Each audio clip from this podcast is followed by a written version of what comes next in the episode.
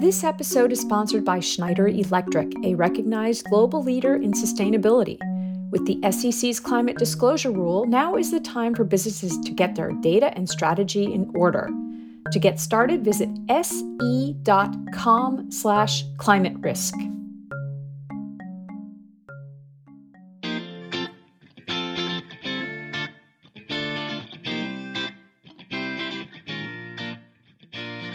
From GreenBiz Group, welcome to this week's edition of 350. I'm Joel Makower here in Oakland, California. On this week's edition, Lucas Joppa on normalizing the planet economy. VCs invest in net zero emissions when economic justice meets ecological regeneration. And how much is the world's most productive river worth? We're going with the flow this week on 350.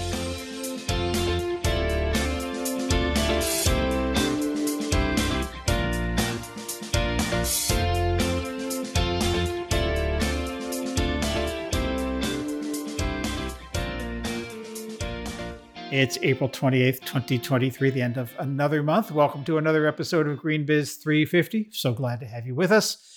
And joining me from Midland Park, New Jersey, tending to her May flowers, is GreenBiz editorial director Heather Clancy. Hey, Heather. Hey, Joel. I do actually have flowers I need to plant later. they just came. So, yeah. These are seeds, seeds or, or, or no, they're or? they're they're rooted. I yeah. I I buy um, a fair amount of perennials, and I just uh, ordered some perennials that I need to get into the ground soon uh, trying to up my uh, pollinator quotient, actually. Um, I have a lot of very dry, sunny areas that could be good for butterfly bushes and Ooh. echinacea and so forth. So I need to fill them up. Sounds them lovely. Up. Uh, mm-hmm. and, and on a sort of related topic, you were at a company this week called Modern Meadow. Wow. Modern Meadow, which has nothing to do with planting flowers, but uh, um, yeah, I in, in by the way, in Nutley, New New Jersey. Okay. that was the town it was in.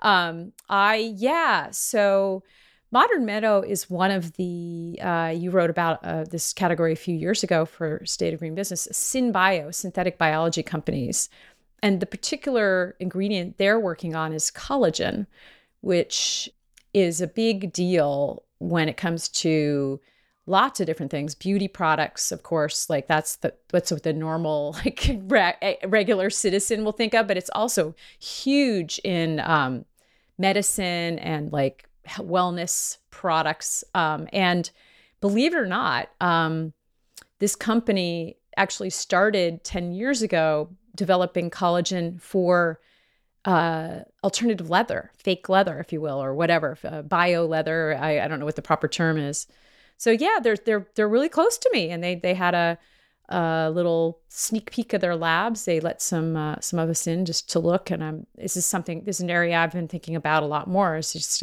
if you if you want to change these processes, you have to also change what's in the the the you know in these products and the ingredients, and it's just really really hard work and very much a business to business play. Very cool company. I'm really happy I went and collagen is is currently only made from animal based products, um, and it's, I know the uh, yeah. gelatin is a derivative of of, of collagen, and it, that's made from boiling animal bones it, and cartilage and skin for several hours hours, and then it, it, you know letting it cool and set.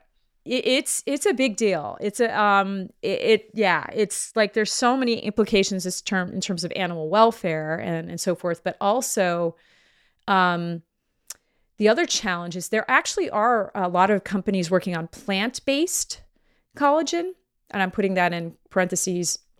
Um, and it turns out, unfortunately, that um, there's also this link, which I did not know about until recently, between collagen and deforestation. There's a lot of direct links between the activities um, you know so there's just there's so many reasons to address this. This particular company they're really working at the dna level. It's it's a precision fermentation process. They, they've got all of these um, signatures there. Was a joke at the lunch we were having they could take penguin collagen and inject it into the yeast and and develop ew. that. Yeah i know. Ew right?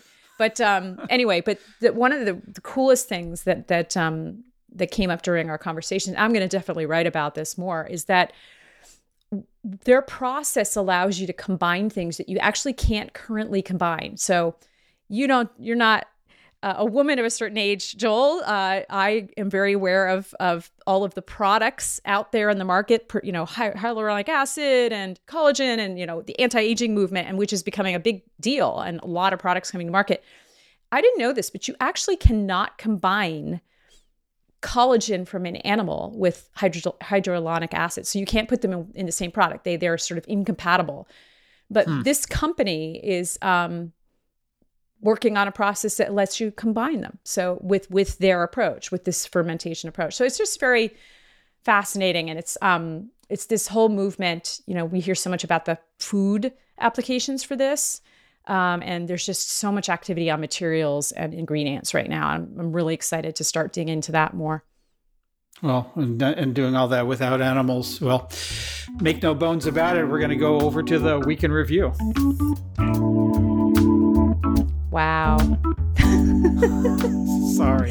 That was a good segue, but but but but we're going to stick with science, right? For our yeah. first story.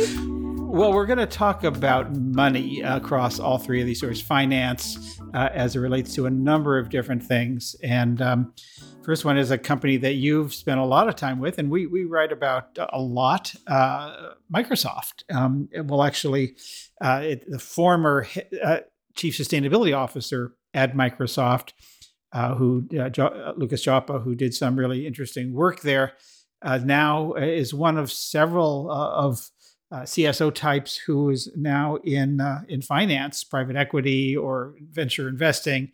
we have a number of people who have gone from the corporate side to that side, but. Um, yeah, Nico McCrossan, uh our manager of sustainable finance and ESG, wrote did an interview with Lucas I, I thought it was really interesting, but I'd love to hear your take on this first, Heather.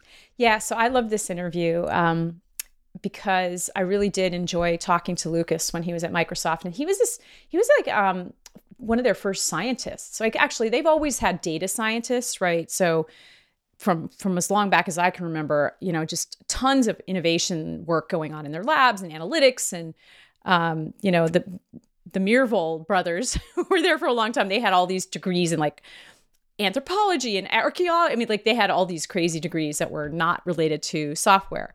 But um, but Lucas uh, has a a doctorate in ecology, right? And so then they when they hired him at Microsoft, they hired him to really think about not just the classic quote sustainability end quote types of problems, but like really what happens when you you think about creating a company that should really be living in uh, what he calls the planet economy. Like when you're thinking about the planet and and what you should be, how you should be operating to be not just you know better for the you know better kind of better or you know less bad for the planet but really you know you're coexisting with the planet and you're you're you're you're creating a model that that is regenerative like and this goes to the you know like that word that's getting bandied around a lot right now but he, you know, he spent his time there. And I, I love that he's gone to this company because he's basically gone to a um, essentially what is a a firm that's focusing on software and gaming, I believe is their other really core area. And and he's looking at the companies and basically they're they're trying to help these companies be net zero from the beginning.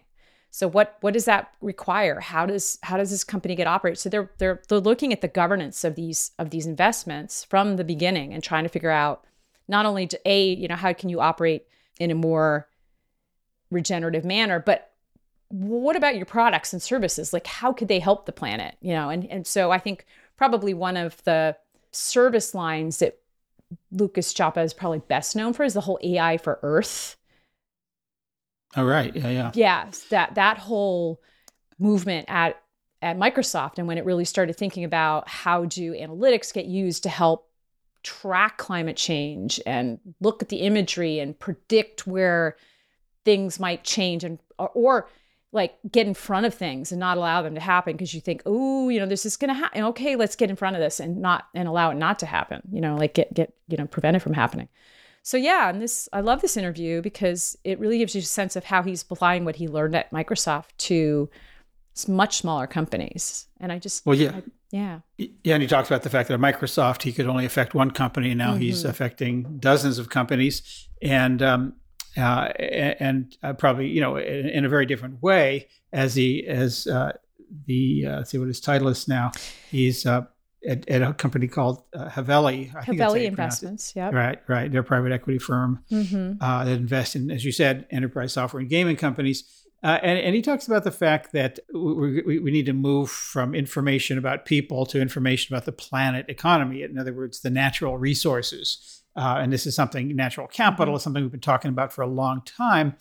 But and we're going to be getting into this uh, actually at our recently announced uh, event bloom which will be taking place in october which is at the intersection of business and biodiversity and finance. Um, I, I, really think he's leading the way on how do we measure how do we talk about it how do we look at uh, at, at, the value of things and and how does that uh, go uh, be incorporated into our uh, financial accounting and mm-hmm. reporting systems and it's not just carbon uh, yeah. and he makes that he emphasizes that yes. several several times that there's there, there's certainly other things to talk about here. But let's talk about a story from Leah Garden, our climate tech reporter, did about a, a new uh, initiative called the Venture Capital Alliance, an organization of 23 global venture capital firms uh, that are looking to uh, support early stage companies on their missions, scope one, two, and three, if you know what those mean. and uh, uh, and they're going to be sharing best practices and collecting, interpreting, and reporting climate data. Um, and yeah, they have some 62 or so billion dollars in assets. That's it's always hard to know what what impact that actually has in terms of the number of companies. But this is interesting because the uh, you know one of the dirty secrets of climate tech for for starters are the old what we used to call clean tech is that a lot of the companies in those uh, startups in those spaces are not very clean. They're not incorporating sustainability into their operations and supply chains and and and uh, you know throughout it and how they spend money and, and evaluate uh, progress and success um, you know they're obviously focused on growth and scaling and getting you know stable and getting their first products to market and all of those things and sustainability is kind of an afterthought. So I love that these venture capital firms are, are starting to bake it into uh, how they invest and what are the commitments that they're going that they're making themselves, and then we'll be asking their portfolio companies to make. Mm-hmm. It's also, I agree, um, and actually, I'll just use a quick example from the visit I just did with Modern Med- Meadow. They're ten years old. They don't have, you know, they're actually going to be working towards a B uh, B Corp certification. And they they have they just published their first impact report, you know, but it it does take a long time to build up the processes. We know this ourselves. I mean, not a lot of company have companies have the processes in place. So you kind of have to think about these things like hol- more holistically, but not necessarily have all the the frameworks in place that maybe a larger company will have. This is an effort to to help make that happen earlier. The other thing that's at play here is it's not just their own um, operational ethos. The other thing that these folks are going to really looking more carefully at is the claims that these climate tech companies make. So there's a framework that they're creating that will basically help make it, you know, as as as you're doing your due diligence to make an investment in one of these companies like what is exactly the impact like this is what they're saying is this possible what's the real you know so to allow the potential investors to really get a better picture of the actual climate impact or biodiversity impact, for, for that matter, that a startup might have. So it's kind of those two frames of reference. And I love this because there's been some early work going on uh, here, but kind of in pockets and e- each individual firm has had that kind of their own approach and so this is really pointing to the fact that okay yeah we need to do this and let's get our our ducks in the row if you will and get get our story straight um, about what we're asking for. So I, lo- I love this um, alliance. So many uh, startups uh, in the in the climate tech space tout their uh, the emission savings mm-hmm. that the mm-hmm. products will engender. That mm-hmm. will save the equivalent of uh, a billion cars on the road yeah. or whatever it is. Really? Um, and no, yeah. not really a billion, but um, uh, but they don't necessarily factor into those claims the impact of what they're doing in their Yep. supply chains Mhm. and their operations. Mhm. Uh, what are the uh, you know carbon or water intensity impacts of what they actually make, uh, and uh, is that sustainable? And is that uh, have those been optimized, or those do those need to be addressed or even rethought? And so uh, the fact that there's uh, going to be some uh, pre-investment considerations. There's a methodology that this uh, VCA, as it's called, the uh, Venture Capital Alliance, will be using, and then the, the, they'll actually be helping their portfolio companies set net zero targets and then assist them in achieving these goals. So this is, I just, I think, a really exciting uh, as we uh, development as we as climate tech continues to just rise up, even though the investments have been down this year, the number of startups continues to grow, and and many of their products are, are or soon will be coming to market. So this is this is none too soon to be thinking about this. But let's flow over to this last story, which is uh, from Stefan Lovgren, uh, who's a research scientist at the University of Nevada, Reno College of Science. Talks about the value of a river. Pro- how much is the world's most productive river worth? In this case, he's talking about the Mekong River that flows through Southeast Asia, uh, Vietnam, and Cambodia, and other countries. Um, and they did a, a, project to figure that out, uh, focusing on Cambodia and Vietnam. Uh, what is the value that the rivers have for, you know, particularly for fishing and farming? How do you put an economic value on that so that, you know, if you at some point you can make calculations based on investment investing in uh, in new technologies or cleaning up a river and you know how uh, uh, how do you how do you make those calculations? And uh, I think it's really interesting. And, and I'll say that this isn't exactly new. I mean the concept certainly is isn't new. They've been talking about um, the value of nature ecological economics for for a long long time um, uh, and there have been lots of of, of s- stories and, and research done on this. Um, uh, back in 1992, there was a, a, study by the American Forestry Association that looked at the monetary benefits of trees. So they found that a single tree provides $73 worth of air conditioning, $75 worth of erosion control, $75 worth of wildlife shelter, and $50 worth of air pollution reduction. And then over oh, that's two hundred and seventy-three dollars. You do that over fifty years at a five percent interest rate, and it came up to a fifty-seven thousand one hundred and fifty-one dollars. This was uh, thirty-one years ago, so I'm sure it's gone up since then. But uh, this is it, it, the fact that you know rivers, which provide all kinds of economic benefits, no one's figured it out. Definitely, and I just, I yeah, this is not a new concept, but I loved the work that this particular group is doing to just really point out all the different elements that need to be considered. And I love how they put it um, in, in terms of ecological and biological riches, right? So, you know, like a thousand species of fish in this particular system. Um, the annual fish catch is 2 million metric tons. That's in the lower basin alone, just below China.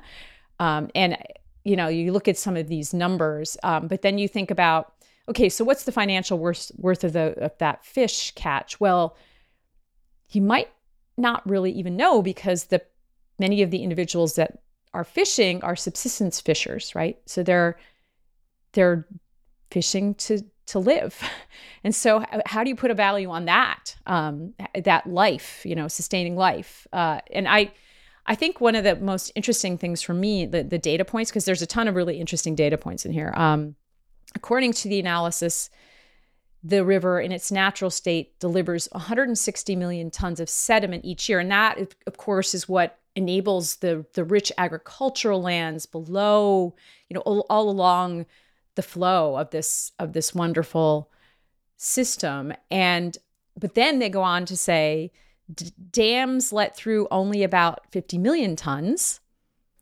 And then sand mining in Cambodia and Vietnam extracts 90 million. So, like, pretty quickly, you see that more, you know, the sediment is being blocked. So, like, it's not reaching its natural destination. What does that mean? Anyway, I just think um, I love that also this is happening at the academic level. So, because as more people start learning these method- methodologies, then they will become part of business management. And one hopes that um, that they would be. So yeah, I think it's just one of those. This is one of those really thought provoking pieces that just sets you back and um, makes you want to press reset.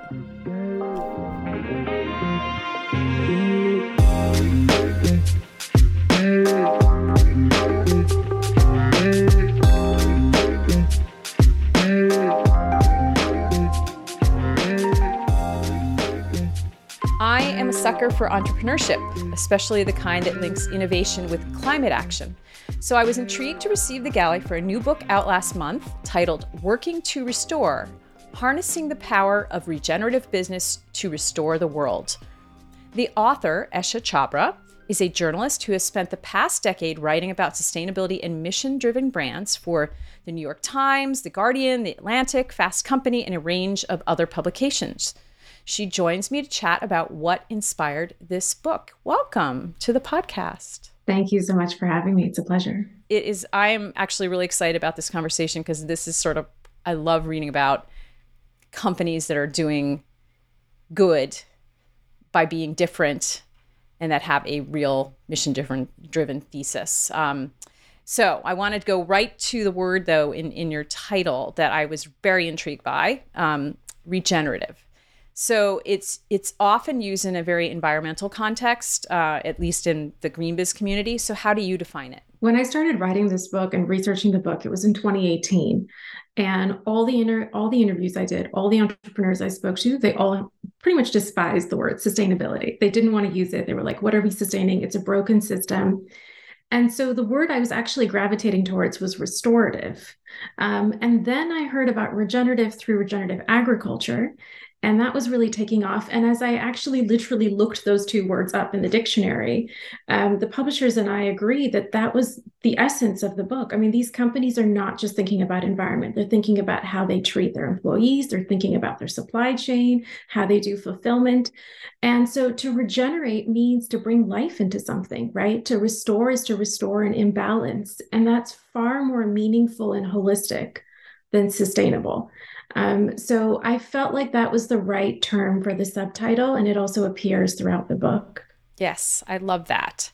And I love also that you really intentionally set out to focus on some really specific industries, right? Um, you mentioned agriculture, and that is, actually food is one of them. But the other ones um, are fashion, travel, health, finance. Those are some of the, the top ones.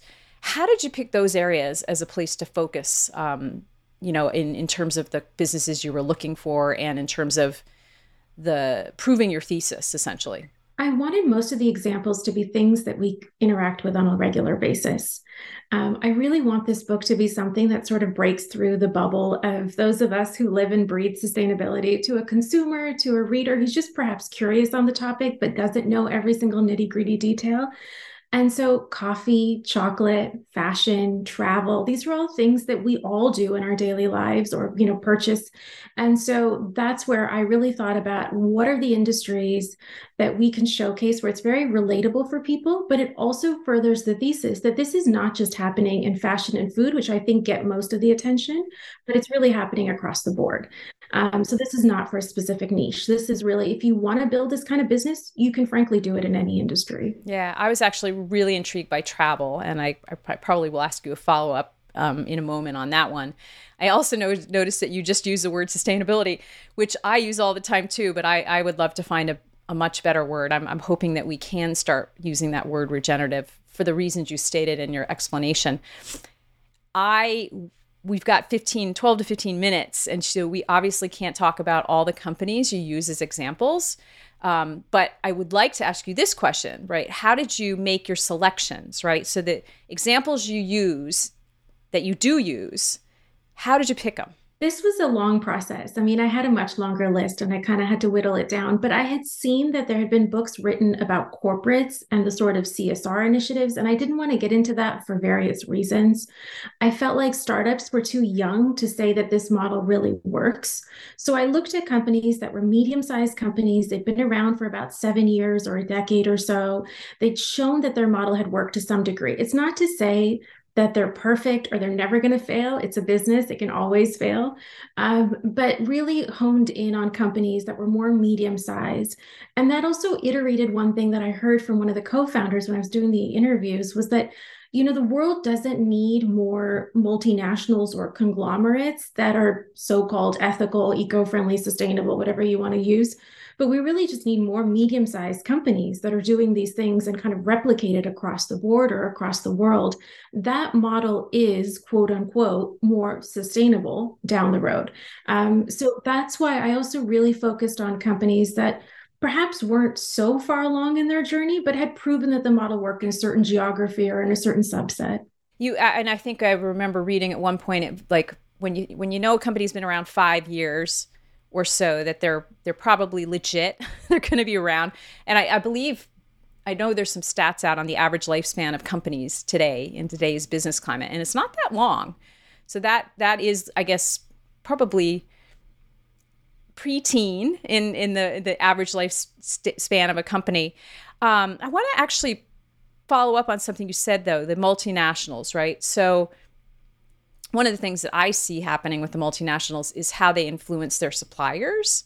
So maybe that maybe are these companies that you picked are they really focused on local economies and therefore really their own world or do they sit in the supply chains of some of the bigger companies? Like, I'm just curious, you know, from your from your research? That's a good point. Um, there is an example in there. There's a company called Falcon Coffee, which is out of the UK. It's in Lewes, UK. They are basically a middleman in the world of coffee, but they want to redefine what a, a middleman is. So they're supplying all the big third wave roasters that you've heard of, from the Blue Bottles to the Stumptowns to the Allegro.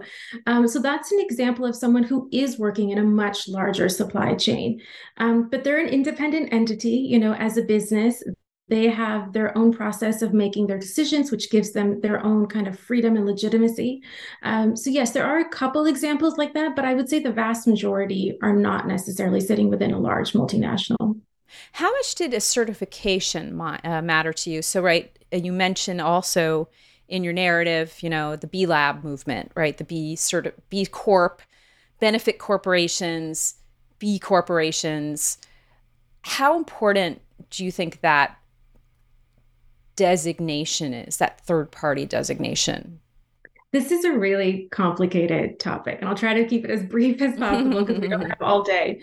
But I think B Corps do bring a certain legitimacy and a certain authenticity, and I think they are important. Um, because when they started out and what their intention has been has been to look at beyond just the supply chain right? It's everything. It's who you bank with. It's what how you treat your workers. It's everything. That holistic approach i think is really valuable. Most of the companies that are dealing with an agricultural supply chain that i spoke to felt like certifications were really just a starting point. It's a good thing. You should probably consider it um, to make it easy to convey to buyers and consumers. But is that as far as you should go? No, you should definitely exceed that if you can. And many of them are pushing for that. The other word that I heard more than certifications that, you know, all these entrepreneurs were really thinking about was traceability. And, you know, with traceability comes transparency. So it's more about, you know, there's one company there, for example, Veja, where they just had on their website the receipts of the cotton that they've bought from their farmers. And they said, yes, you know, we're happy to comply with certain certifications, but this to us is the most important thing. Um, so there's nuance. And I also think it varies depending on which supply chain you're looking at. You mentioned authenticity, right? So, how do you know a company is authentically regenerative? I would say that for me, it has been a process of spending a lot of time with these companies. I mean, that's why it was important to do the reporting in the old fashioned way to go meet with them in person, see their workplace, see their supply chains. Um, I went to a lot of, you know, remote locations like with Veja, I went to the Amazon and saw their supply chain in person. And then you understand how the entrepreneur and the founder is really leading this company. And what I saw was that there's kind of a commonality between many of these entrepreneurs they have a very regenerative mindset without necessarily calling it that because they want to treat every aspect of their business with that kind of thought and care as much as possible, as much as is in their control. Um, And I think that's something that a lot of people have asked me, like, what's the commonality in the book? I would say it's this, it's this kind of vision that comes from the top down. Mm-hmm. So you've actually mentioned that one company a couple times. So could you explain a little bit more for the listeners what they focus on, Veja? Veja is a sneaker brand. Um, they've been around for, I want to say, 15 years or so, started by two young Frenchmen who decided that they would do something different in the footwear industry. They were, you know, children of the late 70s, early 80s, and they felt like we could create a sneaker in one country with the lightest footprint as possible and not put money into marketing which is what the traditionally the fashion industry does is you know you have celebrities influencers wearing clothes. They said no we're going to put that money back into the supply chain. So they source the rubber from the amazon which is a really interesting story because when you go to the amazon you see the land that's being cleared for cattle farming. And here's a company that came in and said no we're going to pay you more for rubber. So you're actually working to keep these trees upright. You can support your families and support your community, and you don't need to participate in this alternative industry that's coming up. They get their cotton from organic cotton growers in northeastern Brazil, and then they manufacture the shoe in the southern part of the country.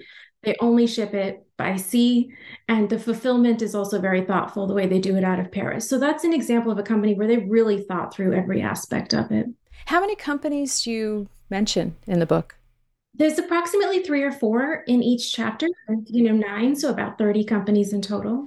So, how much does profit matter for these companies?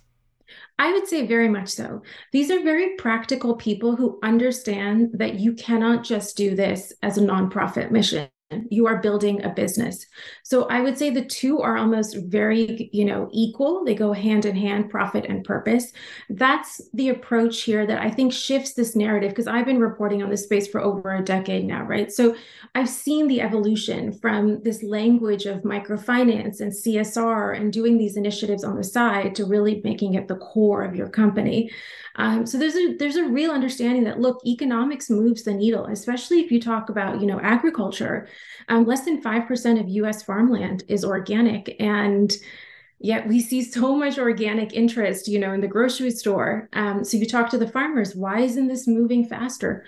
The economics of it is not there for some of them. Right, absolutely. Do you, I'm actually curious. Do you find that there are these companies are equally spread around the world? That's a good question. I mean, I haven't dived into it really in depth and looked at data or anything like that, but I did feel like there was a high concentration of them in Europe.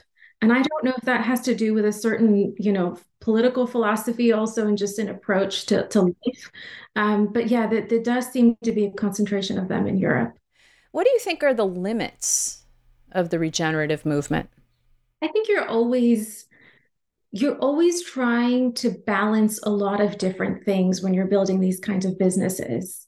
And that can be very challenging, right? So, if you have to take on investors, that makes it complicated because then the question is around growth and scale. And so, I think that's something that that's in fact perhaps the topic that most of these entrepreneurs are really thinking deeply about. Some companies kind of had a policy of no, we're just going to self fund, we're going to bootstrap, take a loan or two, but we're never going to take on investors. Others did take on investors. Um, but it's really this question of growth, which I think is a very it's a very fascinating topic because yes you want these things to scale but scale to what point and then at what point do you start compromising these values so that's why it goes back to what I said earlier that perhaps the answer is you have many medium sized brands like this around the world. You know, Veja cannot supply shoes to everyone. Falcon cannot supply coffee to everyone. So you can have multiple organizations like this. It's also a question of, you know, how much is enough. Um, and when it comes to finance and it comes to growth, I think there has to be some kind of leadership decision there that says, okay, we're happy at this scale, we're comfortable, we can manage the company well, and we don't need to be in every retailer or in every geography. One last question for you. What's the call to action for existing companies, large and small? So, right, we're talking about people that are starting from the beginning in this mindset is there hope for an existing company to become a regenerative business? Could could they switch? Absolutely. I think so. I mean, this book is all about hope. And this is something that I hope that it really does drive people to think about how they can maneuver their own companies. Um, I would say rather than going to sort of um, surface level sustainability measures or just turning to offsets, really think about your own supply chain, really think about your own commission, your own emissions and your own consumption first. And it seems like very obvious and it seems like baby step number one but I do worry that there's this language of net zero and climate negative, and I can't even keep up with them now sometimes. Um, and I'm like, no, no, no, no, just take it a step back and let's think about what all you are doing and really break it down um, and see what improvements can be had there rather than running to these alternative pro- programs. Great. Well, thank you for joining us on the podcast. I really appreciate it. Thank you so much for having me. I appreciate it. You just heard from Esha Chhabra. She's the author of a new book called Working to Restore Harnessing the Power of Regenerative Business to Restore the World. And that's our 350 podcast for this week. Go to greenbiz.com slash 350 and you'll learn more about the organization's stories and events we mentioned. And while you're there, check out our free weekly newsletters. They're a great way to stay up to date all week long. Just go to greenbiz.com slash newsletters and you can sign up. And we love to hear your questions, your comments, your tips. Going to hit us up at 350 at greenbiz.com. Heather and I will be back next week with another edition of GreenBiz 350. Until then, from all of us here at GreenBiz Group, I'm Joel Makower. We'll see you next time. This episode is sponsored by Schneider Electric, a recognized global leader in sustainability. With the SEC's climate disclosure rule, now is the time for businesses to get their data and strategy in order. To get started, visit se.com slash climate risk.